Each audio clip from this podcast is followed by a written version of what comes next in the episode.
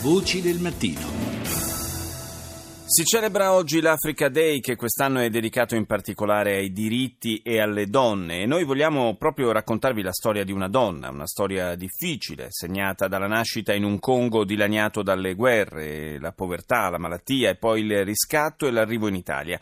Irene Ndongosi nel suo libro Ba Congolais e la lunga marcia, la mia Africa, racconta la lenta trasformazione del suo paese e il viaggio incompiuto verso la democrazia.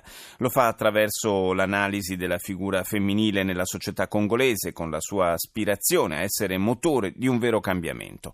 Ascoltiamo Irene Ndongosi intervistata da Colomba San Palmieri Il libro nasce dal mio percorso personale, sono nata in Congo, sono ultima di otto figli mio padre è morto che io ero molto piccola e sono cresciuta con questo esempio di donna che intanto va solo alle elementari e da sola ha cresciuto otto figli tutti vivi.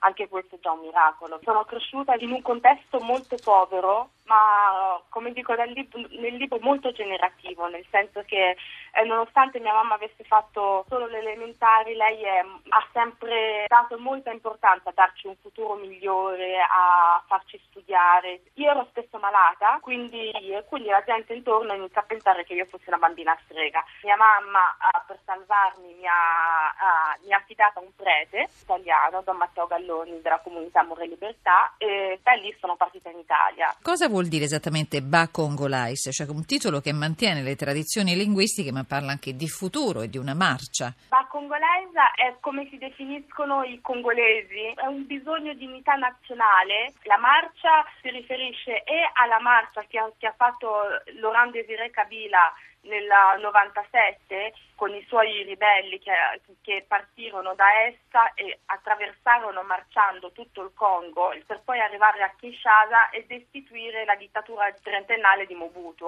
Ma Marta si riferisce proprio al lungo percorso storico de, del Congo che io vedo in marcia perché tante persone dicono non cambia niente, non cambia niente, invece secondo me ci sono tante cose che cambiano, nel senso c'è una domanda di democrazia crescente. Quali sono i fattori che impediscono ad un paese tra i più ricchi di risorse al mondo, ma tra i più poveri sulla terra, di svilupparsi e di progredire. Insomma, quanto frenano un po' i lasciti del colonialismo? La decolonizzazione congolese è avvenuta molto velocemente. La popolazione da colonizzata si è ritrovata improvvisamente a dover prendere in mano la situazione politica. Dico la situazione politica perché la situazione economica invece è continuata a rimanere in mano alla popolazione europea. E allora oggi qual è invece la, la situazione? Dovrebbero essere le elezioni ora tra giugno e dicembre, elezioni che dovrebbero essere democratiche ma dove molto probabilmente verrà rieletto Joseph Kabila che è lì da 15 anni. Nel suo libro questa ricca analisi storica però viene anche completata da una sociologica sul ruolo della donna nella società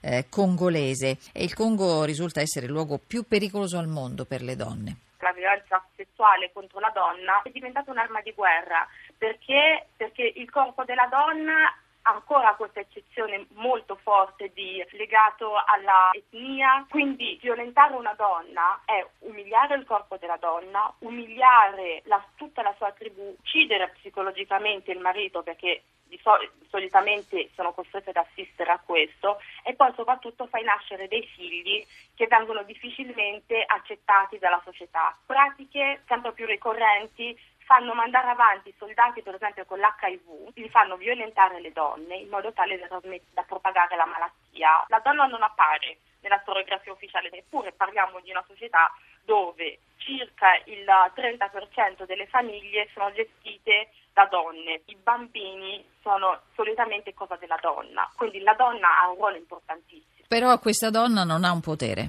decisionale. Non ha potere decisionale, questa donna rimane ancora vista uh, come nella, nella sfera privata e basta. Io nel libro parlo di generatività e la generatività uh, è proprio la volontà cosciente che hanno gli individui di prendere in carica e guidare la, la generazione futura e la generatività passa attraverso l'educazione formale e l'educazione informale. Penso che le donne congolesi mh, siano fortemente generative e che l'educazione potrebbe renderle, potrebbe veramente darle questa maggior coscienza e maggior capacità di astrazione per dare delle soluzioni concrete, perché sono già delle sopravvissute.